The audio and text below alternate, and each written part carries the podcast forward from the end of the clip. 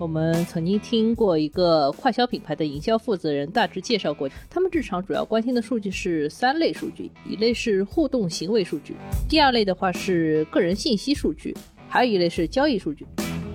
据我们这个采访了解啊，就是去年苹果的 iOS 十四它推送了这个 demo 版之后，那阿里内部其实是非常紧张的，他们是连夜召集了好多个部门，跨部门之间开会要商量对策。发现这个事情最后会对自己这个公司产生两个很大的影响。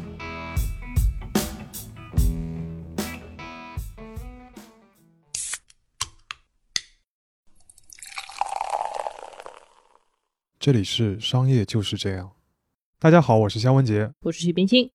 苹果的广告啊，一直都是业界的一个标杆，不知道大家注意到没有啊？就最近苹果投放了一系列新的这个视频广告。那重点呢是宣传自己的这个隐私保护功能，我好像看到过，也还蛮酷的哦。嗯，对，我们举一个就是现在内地经常能看到的一个例子，大概是这样的：它把各个 APP 对于这个用户个人信息的这个侵犯，它具化为了一个个人。比如说你每使用一个服务，就其实就是用了一个 App，然后就会多出一个人跟着你，对着你反复打量，很快就会乌泱泱一群人挤在你身边，比如说看你的什么吃了什么，看你这个作业啊，看你这个合同啊，然后对你了如指掌。这个时候，主人公拿出一个 iPhone，里面出现一个选项，不允许这些 App 来追踪你的个人信息。瞬间，这些人就嘣嘣嘣，全都消失了。然后这个时候出现一个苹果的标志，苹果上面的这个果柄变成了一个锁扣，咔嗒一下就出现了 slogan，叫 Privacy，This is iPhone。哎呀，这个广告一如既往的苹果，一如既往的出色啊！当然，我们这一期不是来探讨苹果的这个广告做的有多好的。而是谈谈这个广告内容的本身，也就是说，智能手机上面有哪些隐私保护的问题。其实，苹果这个 iOS 系统上面做的一些对隐私保护的工作，这个事情本身也非常复杂，它涉及到非常多的功能。比如说，最近 iOS 十五其实是最新出了一个比较重磅的隐私保护，就是所有用户在使用 Safari 的时候，它的浏览信息还有 IP 地址啊这些都会加密，保证这个前端和后端都不知道你在浏览什么地方的网址。当然，这个更新因为在内地的话，是因为一些法规的要求，其实是无法实现的。所以，我们今天主要讨论的是一个在中国市场也能实现的一个隐私保护的一个功能，就是在 iOS 的十四点五上面更新的，它防止每个 App 对于用户个人信息的一个追踪。嗯，防止 App 对于用户个人信息的追踪的话，不只是一个产品层面的功能，还有一个非常复杂的法律和商业问题，而且它还涉及到了一个巨大的市场，叫定向广告。这期节目的话，我们想先带大家搞清楚定向广告这个市场是怎么回事，然后再来看看说苹果为什么要做这个隐私保护的技术，以及这个技术到底管不管用。首先，我们先要做一些概念上的一些区分和辨析啊。就我们平时习惯用的是“隐私”这个词，但其实我们今天讨论的手机上的这个隐私，如果更准确的说法的话，其实是叫个人信息。这两个概念其实有一部分的重叠啊，但也有所不同。比如说，在我们国家这个民法典上面是明确公民有隐私权的。那这个隐私其实是比较直观的一个概念，它更多的指的是个人的一些私事，比如说你的日记啊，或者你不愿意让别人知道一些过往，这个属于是隐私。嗯，我们智能手机里面那些 APP 获取的话，其实都是所谓的个人信息。关于个人信息的保护的话，我们国家之前在民法典或者说数据安全法之类的法律里面都有条文。然后现在还有一个已经出台了草案的叫《个人信息保护法》。更有针对性，在海外的话也会有类似的法律，最著名的就是欧盟的一个叫《通用数据保护条例》，也就是 GDPR。我们今天讨论的隐私的话，其实很多时候指的就是数字生活当中的个人信息。这个个人信息其实有非常多的门类啊，就从你的姓名、年龄、性别，到你最近的消费记录、浏览网页的记录，在网上的一些留言，这个都算。这个个人信息这个概念变得非常重要，其实是和数字经济的发达，或者说跟移动互联网是紧密相关的。在移动互联网还没有成为这个现代社会的一个基础设施之前，其实不会产生，也不会流通那么多个人信息，对吧？你想象一下就是了。那过去你的个人信息如果都是在纸上的话，或者是在一个电脑的硬盘里面的话。就不太会被很多人看到，也不太那么容易分享，对吧？但现在呢，你一个手机上面可以开放的这个权限就有十几项，而这些权限背后可以搜集的数据有可能有几百项，你的 App 能够搜索的数据维度是非常多的。嗯，我们曾经听过一个快消品牌的营销负责人大致介绍过，就是他们日常主要关心的数据是三类数据，一类是互动行为数据，比如说你在这个网页上面点了多少次啊，或者你看了哪些网页。第二类的话是个人信息数据，比如说你的工作、家庭背景、指纹、相貌之类的数据。还有一类是交易数据，也就是你买了什么，或者说你用什么东西来付的钱。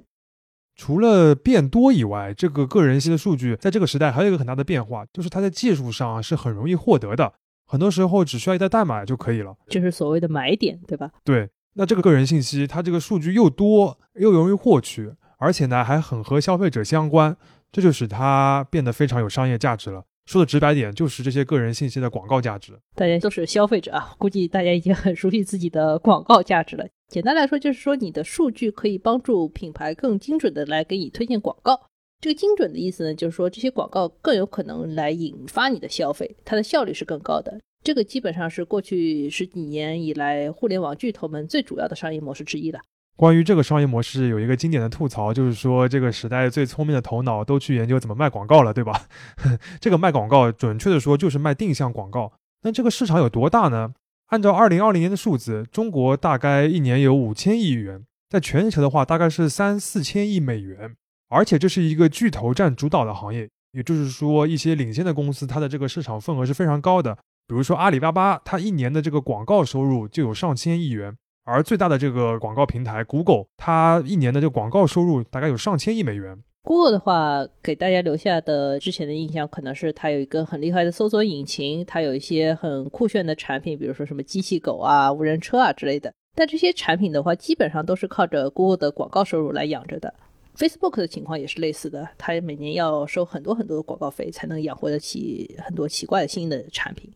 那么从技术上面来说，这些公司是怎么了解到或者说获取到你的个人信息，然后把广告再投放给你的呢？这其实是一个比较复杂的链条。我们挑一个重点给大家解释一下。在智能手机上面，其实有一个很重要的东西叫 IDFA，它的中文就是广告识别符。这是苹果这个手机上面搞出来一个东西，你可以把它理解为你这台 iPhone 的一个 ID。那么这些 App 呢，就是通过这个 IDFA 来知道，哦，我刚刚这个手机买了什么东西，你刚刚玩了什么游戏，或者点开了什么网页。所以所谓的识别你个人信息，并不是通过你的手机电话号码，而是通过这个广告识别符 IDFA 来实现的。嗯，这就类似于我们日常，比如说你带着一个身份证，你拿这个身份证去买了车票，或者去哪里开了个酒店房间，这个系统都知道，其实是通过你的身份证号码来知道的，对吧？在安卓手机上面的话，各系统也会有类似于 IDFA 的这样一个识别符。早前这个识别符都是默认向各类 APP 开放的。当然需要说明的是啊，就是说这类 IDFA 获取的个人信息的话都是脱敏的，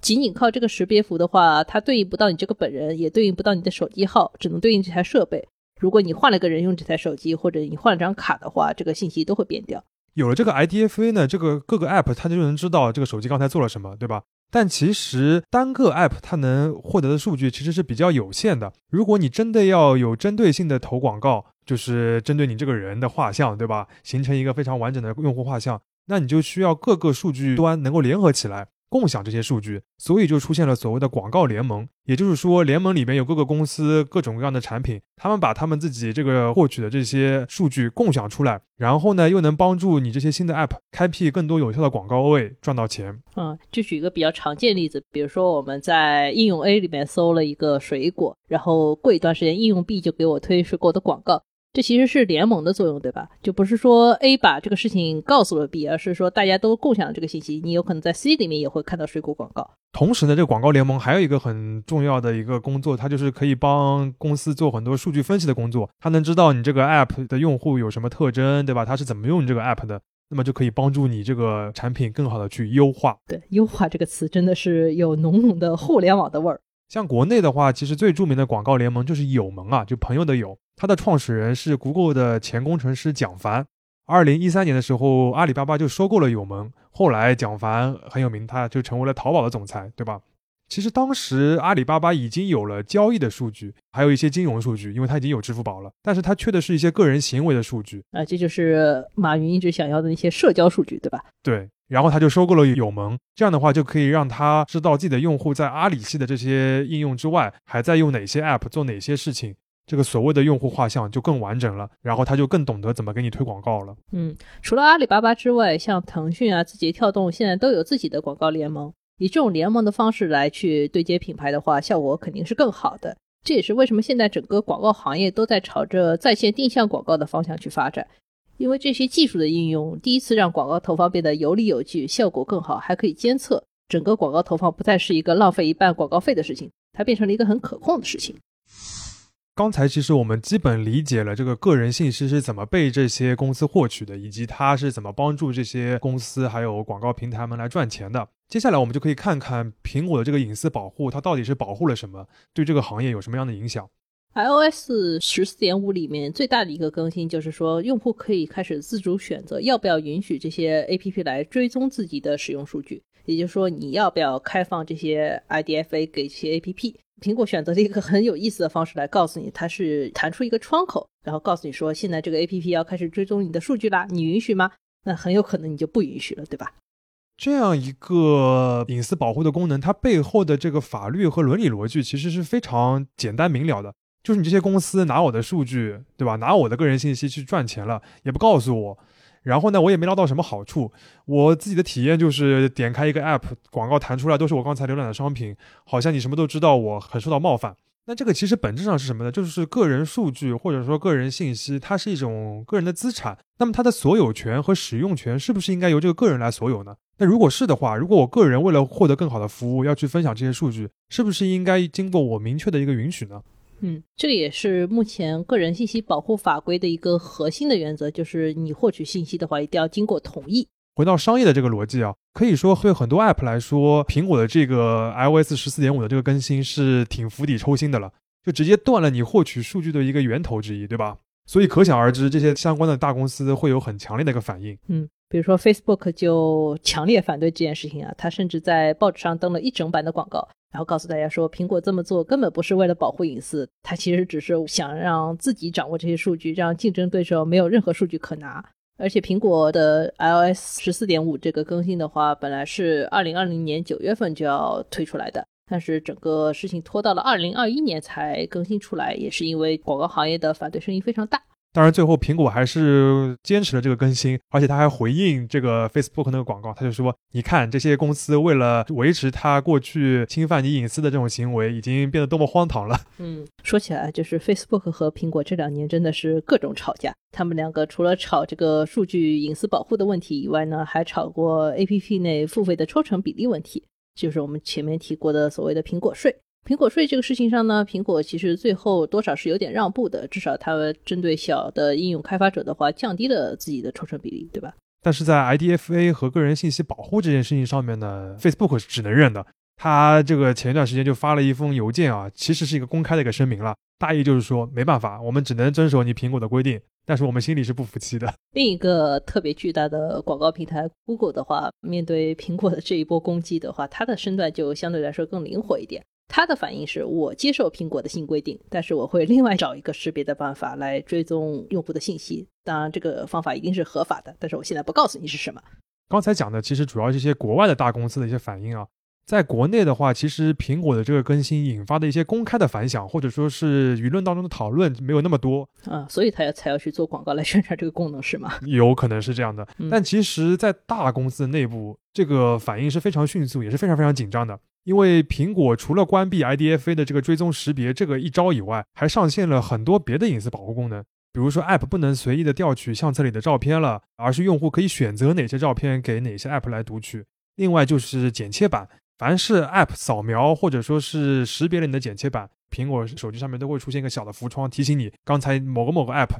读取了你的剪切板哦。嗯，这些事情的本质就是让 App 获取你个人信息的这个过程变得更透明、更可见，也更容易被用户拒绝了。那对于国内那些很依赖定向广告赚钱的公司来说，生意一下子就很难做了。我们举一个例子啊，就是最典型的例子是阿里巴巴。据我们这个采访了解啊，就是去年苹果的 iOS 十四它推送了这个 demo 版之后，那些那个开发者他们已经发现了苹果这个新的功能了。那阿里内部其实是非常紧张的，他们是连夜召集了好多个部门，跨部门之间开会要商量对策。他们梳理了一圈，就发现这个事情最后会对自己这个公司产生两个很大的影响。一个呢，确实是会让自己获得的一些用户的数据变少了，影响一些业务的开展。主要就是广告推送有可能不那么精准了，不那么有效了。另一个呢，就是会有舆情的威胁，就是消费者还有用户可能会发现，哇，你这个 app 原来一直在拿我那么多数据啊，它会对你产生一个不良的一个感受。嗯，我们举个例子，就是前面提到剪切板这个功能，过去我们很习惯，就是说我们在微信里面没有办法直接打开一个淘宝链接，要去复制一段淘口令，对吧？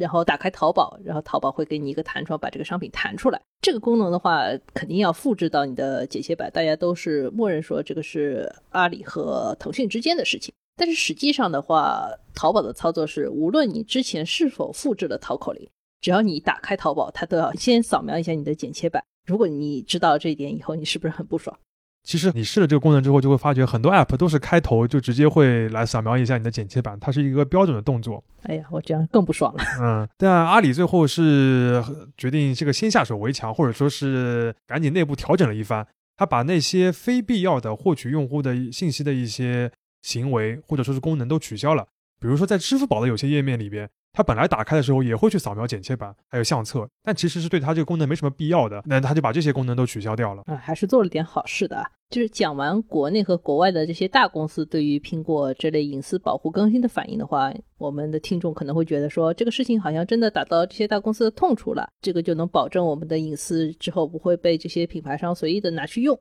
这些功能肯定是有实际的帮助的，但是效果的话，可能没有你想象这么好。这里边有几个原因啊，首先就是我们刚才提到的这些隐私保护的功能，尤其是比如说提醒你这个什么剪切板啊，然后要你确认啊，这些并不是 iOS 系统独家的一些隐私保护的功能。举个例子，比如说在小米的这个米 UI 的那个十二里边吧，它里边也有一个类似的叫做照明弹的功能，就是比如说你这个有的 app 它打开了你的这个什么录音功能，或者说是获取你的相册啊之类的，它也会有个弹窗的提醒。但是这个功能那时候推起来的时候就没有获得那么大的一个响动，对吧？另外一方面就是说，目前我们主要限制的还是像 IDFA 这样的广告识别服务。它限制的是公司和公司之间共享同一个设备的数据，对吧？限制了联盟之间产生一个完整的用户画像。但是问题是，现在有些公司的业务规模实在是太大了，它根本不需要跟别人联盟，仅仅是通过它自己内部的一个账号系统就可以掌握非常多的个人信息了。这个我们很容易理解啊，又要说到阿里了。比如说一个支付宝的账号或者一个淘宝账号，能够登录很多阿里系的服务。你的衣食住行、吃喝玩乐都能在这个大的系统里面满足，它相当于在一定范围内就已经实现了数据互通。又比如说字节跳动，字节跳动的应用非常多，仅靠自己内部的数据和算法就能给你推荐足够有效的广告了。这个其实核心就是说，这些大公司的账户系统是多少能够取代这个 IDFA 的这个功能的。那么在国外呢，情况又有些不一样，也有些类似的地方。就是说，在国外，大公司与大公司之间，这个数据是基本不互通的。比如说，Facebook 它是不可能跟你 Twitter 共享这个数据的，Google 也不会和你 Twitter 共享数据。但是 Google 和 YouTube 之间就可以分享数据的。那人家是一家人，对吧？嗯，所以其实在美国市场，这个定向广告本来就不是那么精准的。就是说，它不可能监测到你每次的行为，然后画出那个特别完整的用户画像，它是有一些偏差的。所以说，苹果这个功能呢，它确实是削弱这方面的效果，但是它也不可能因为这个新的功能出现，它就活不下去。现在国外也有类似于像阿里、字节、腾讯这样覆盖很多业务的大公司，也有很多账号系统内部的搜索，比如说亚马逊，对吧？所以说，大公司受这件事情的影响呢，也不会那么大，但是他们还是数据是够用的，可以画出一个够用的用户画像。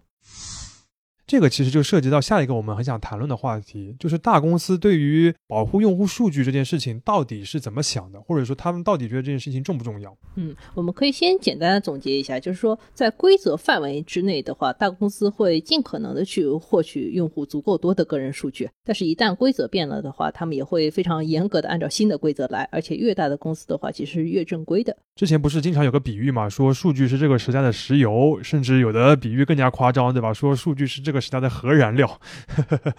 但这些比喻其实都有两层意思啊。首先就是说数据很重要、很值钱，但另一层意思就是说，如果这个数据泄露了，也很危险、很糟糕。嗯，正是因为像数据泄露或者说隐私保护的丑闻都是对于大公司来说非常糟糕的事情，所以大公司会特别注意用户个人数据的使用合规。这个合规的话，有收集合规、保存合规、使用合规和分享合规，分成四个层面。就说谁有这个权限，通过什么方式能接触和处理这些数据，都是有严格的要求的。因为一旦出了问题，造成的威胁就会非常大。假设说一个部门内的数据任意流通的话，就很有可能造成一些核心的敏感信息啊流传出去。比如说用户的生物识别信息，比如指纹、虹膜这些数据，包括一些金融的数据，比如说你这个人到底有没有钱，这流出去的话就不是舆情的问题了，就会变成刑事问题，对吧？但反过来说，在这个合规的范围之内，你是真的很难压抑这些公司去获取数据的一个冲动或者一个习惯。举一个最基本的例子，比如说，在一个公司里边，